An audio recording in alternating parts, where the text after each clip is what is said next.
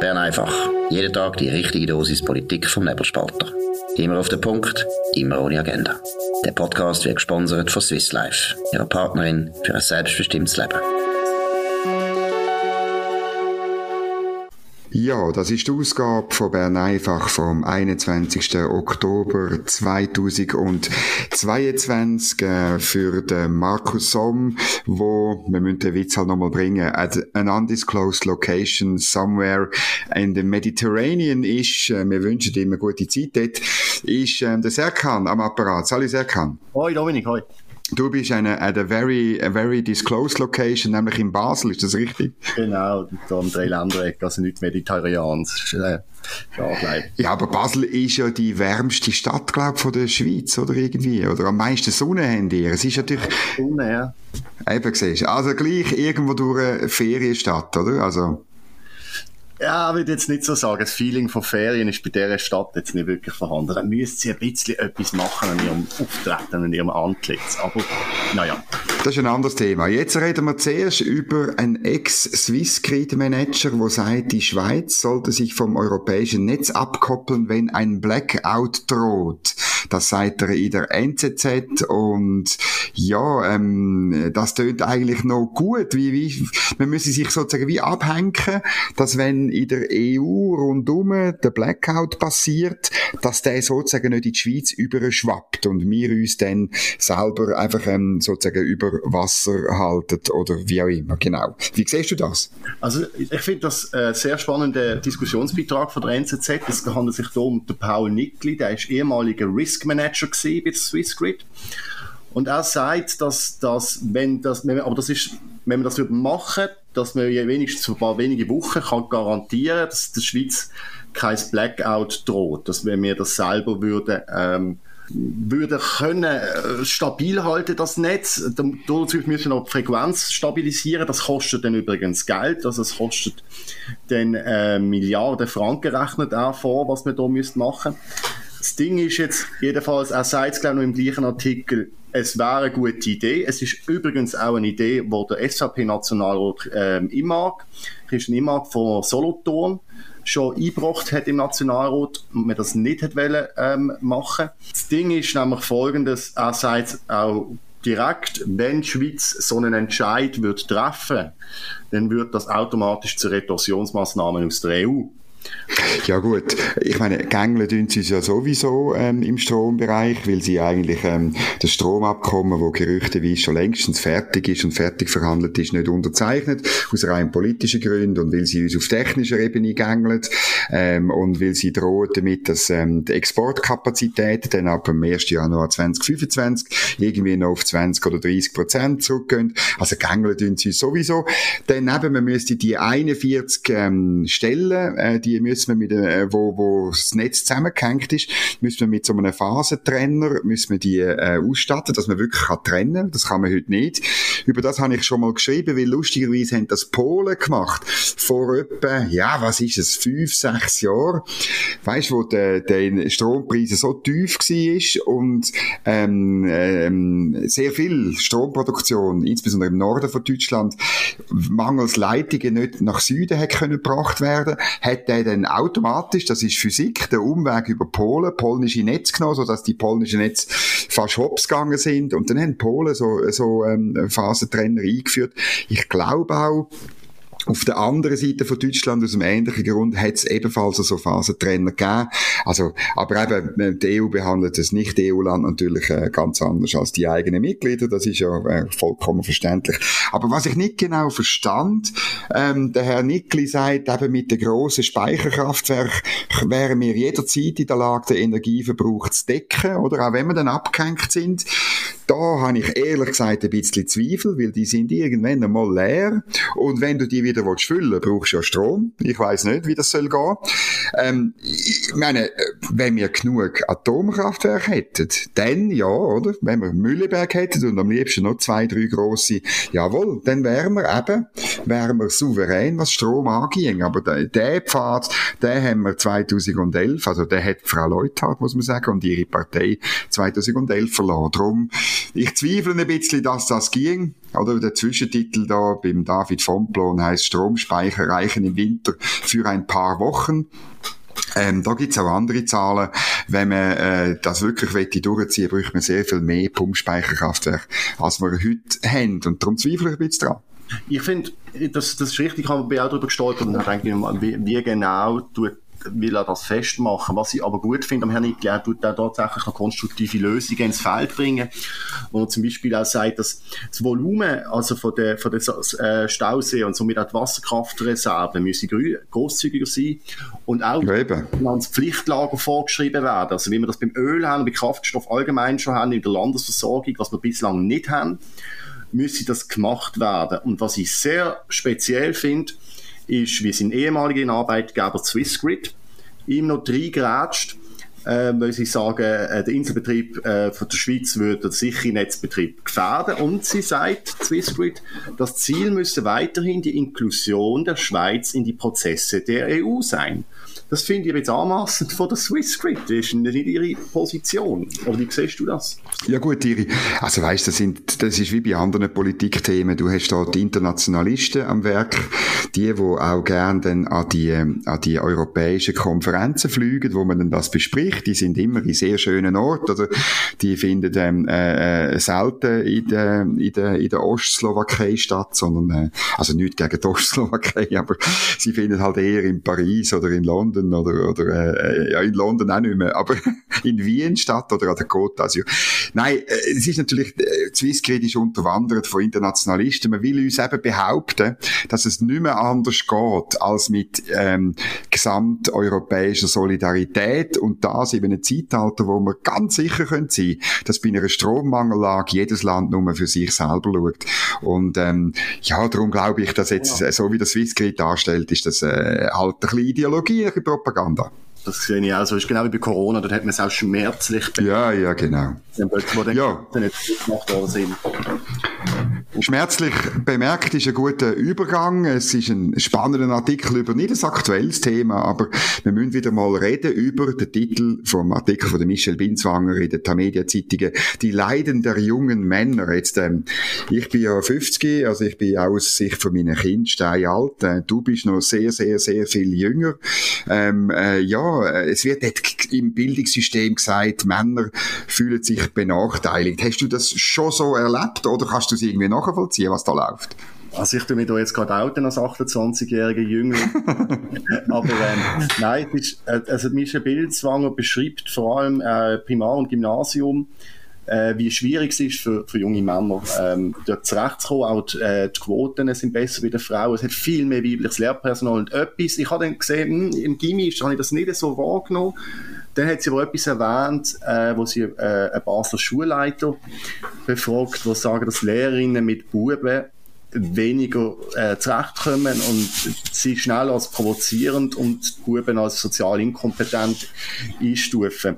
Und das sehe ich, das weiß ich tatsächlich aus meiner Primarschulzeit ist, wenn wir, wir sind glaube ich etwa die Hälfte, Hälfte gesehen damals, und wenn irgendeiner von uns, wie junge Buben halt sind, aufmüpfig sind, laut sind, dann ist die einzige Lösung, die äh, die Lehrerinnen immer hatten, ist uns vor die Türe stellen. Direkt vor die Türe stehst du raus und bist im Gang irgendwann gestanden.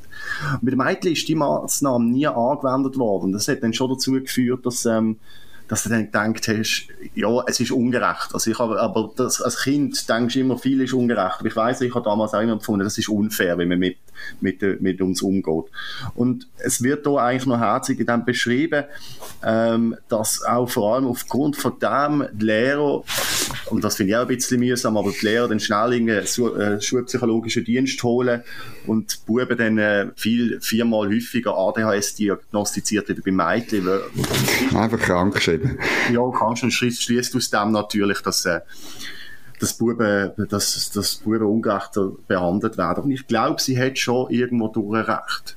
Das glaube ich auch. Ähm, es ist so ein Cocktail eben mit äh, ähm, überwiegend weiblichem Lehrpersonal. Das ist sicher nicht gut.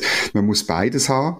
Und ähm, das ist, ist sicher wichtig. Und dann auch mit der, mit der so ein bisschen Vogue-Ideologie, oder? Also es wird da ein, ähm, äh, ein Schulbub äh, zitiert, der sagt, wir werden damit bombardiert, dass man sich als Mann schuldig fühlen, fühlen muss.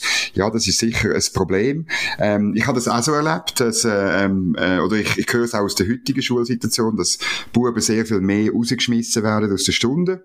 Ich habe das selber auch, ich muss zugeben, ich habe das auch äh, provoziert. Es wird nachher noch ein weiteres Zitat gebracht. Viele sitzen die Schule einfach ab wie eine Gefängnisstrafe wird der Gymnasiasten aus Basel äh, zitiert. Das finde ich natürlich eine Katastrophe, wenn das so ist. Aber ein bisschen haben wir das schon auch, also vielleicht provozieren, haben wir das auch ein bisschen so empfunden ähm, über die, aber all die Jahre. Ich glaube wirklich, wir haben im Bildungswesen ein riesiges Problem, dass irgendwo durch ähm, da geschaffen wird und kollektivistisch äh, eingeteilt wird, statt auf Kind wirklich eingegangen. Und das ist ja lustig, weil ja das so ein bisschen, ähm, wie soll ich sagen, das ist das grosse Ziel von diesen Bildungsreformen nach den 68er und so. Und irgendwo durch hat man das alles nicht erreicht, was man dort probiert hat zu erreichen, im Gegenteil, es ist noch kollektivistischer, es ist noch schubladisierter, es ist noch komischer geworden. Und es führt jetzt dazu, eben, die Zahlen sind eindrücklich, dass die Maturitätsquote den Mädchen deutlich höher ist als bei den Buben. Und es ändert ja dann Schluss gleich nichts, weil sich viele junge Frauen dann nach dem Studium gleich danach sehnen, ähm, die Heime zu sein und nicht zu arbeiten oder nur Teilzeit zu arbeiten. Also ist es rein jetzt volkswirtschaftlich betrachtet äh, eine Fehlinvestition.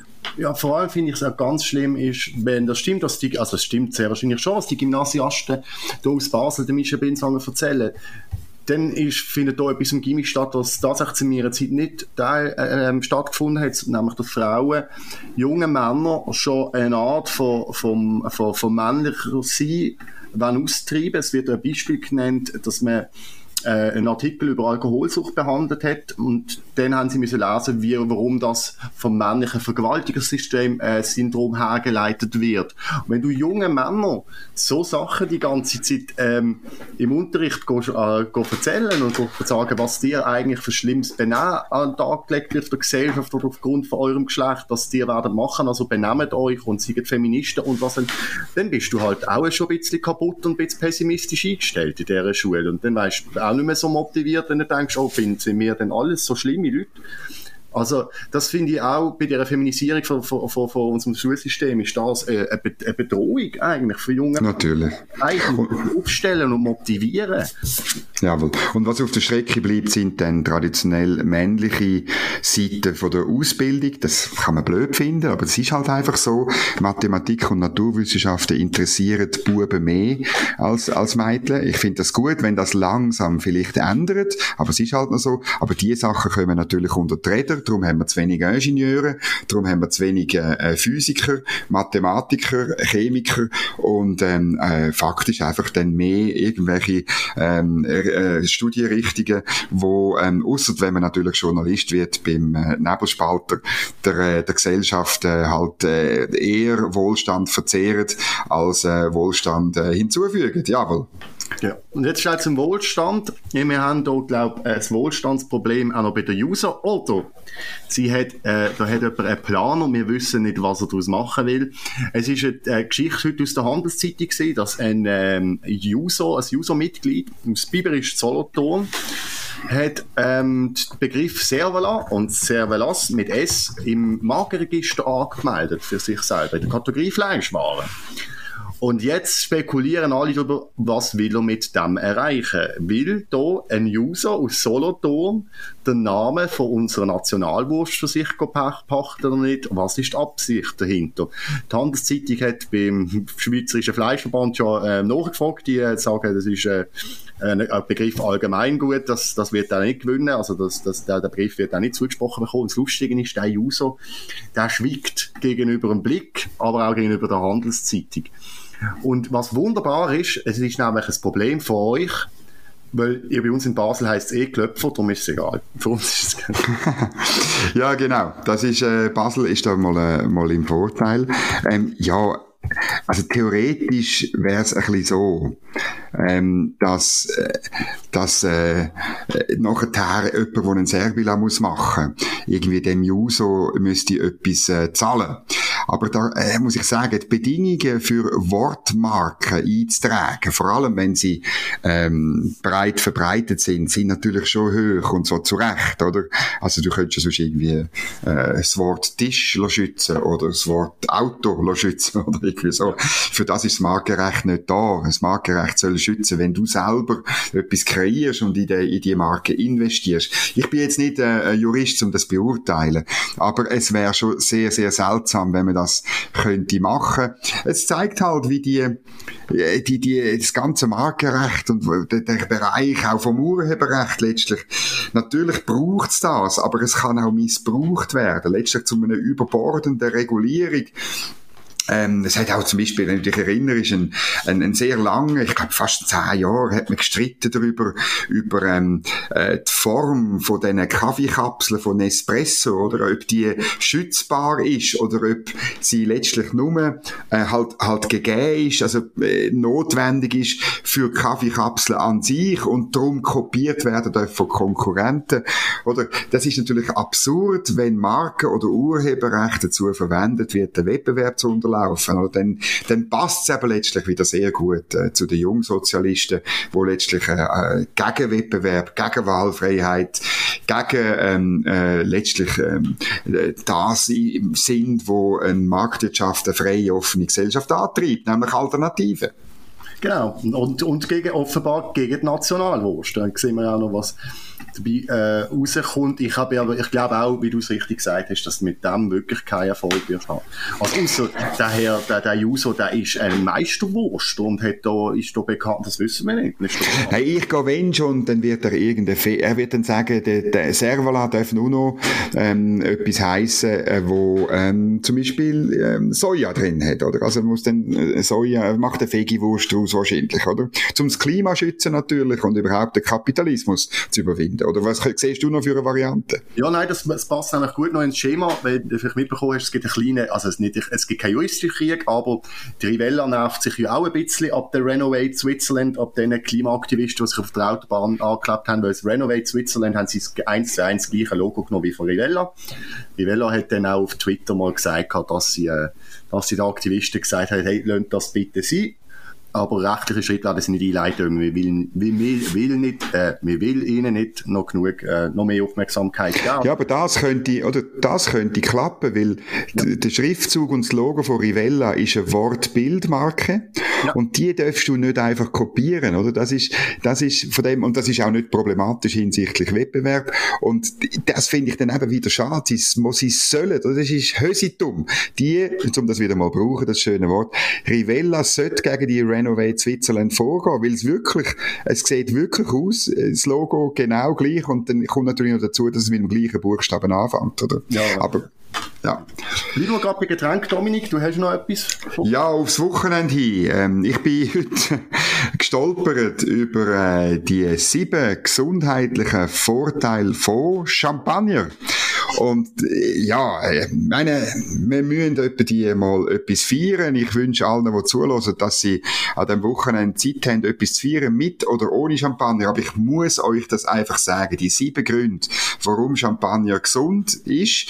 Ich würde sagen, äh, angesichts vom Schnelltest, äh, von der schnellen Abwicklung, wie äh, die Corona-Impfung äh, bei der Swissmedic durchgekommen ist, müssen wir eigentlich auch Champagner können bei Swissmedic anmelden und dann über Krankenkassen finanzieren. Grund eins äh, ist offenbar hat man bessere räumliche, er, räumliches Erinnerungsvermögen wie Studien zeigen. Ich verlinke das unten dran. Also das ist, äh, ähm, das ist wirklich, äh, wirklich äh, ein, ein, Vorteil von Champagner. Dann hat Champagner hat weniger Kalorien als Rot- und Weißwein. Und weil man nur ein Güppli trinkt mit einem Dezi und der noch, noch ähm, Blöterli hat, äh, tut, man, äh, tut man weniger trinken, man tut langsamer trinken und man fühlt sich schneller voll. Und das ist also der dritte und der vierte Grund.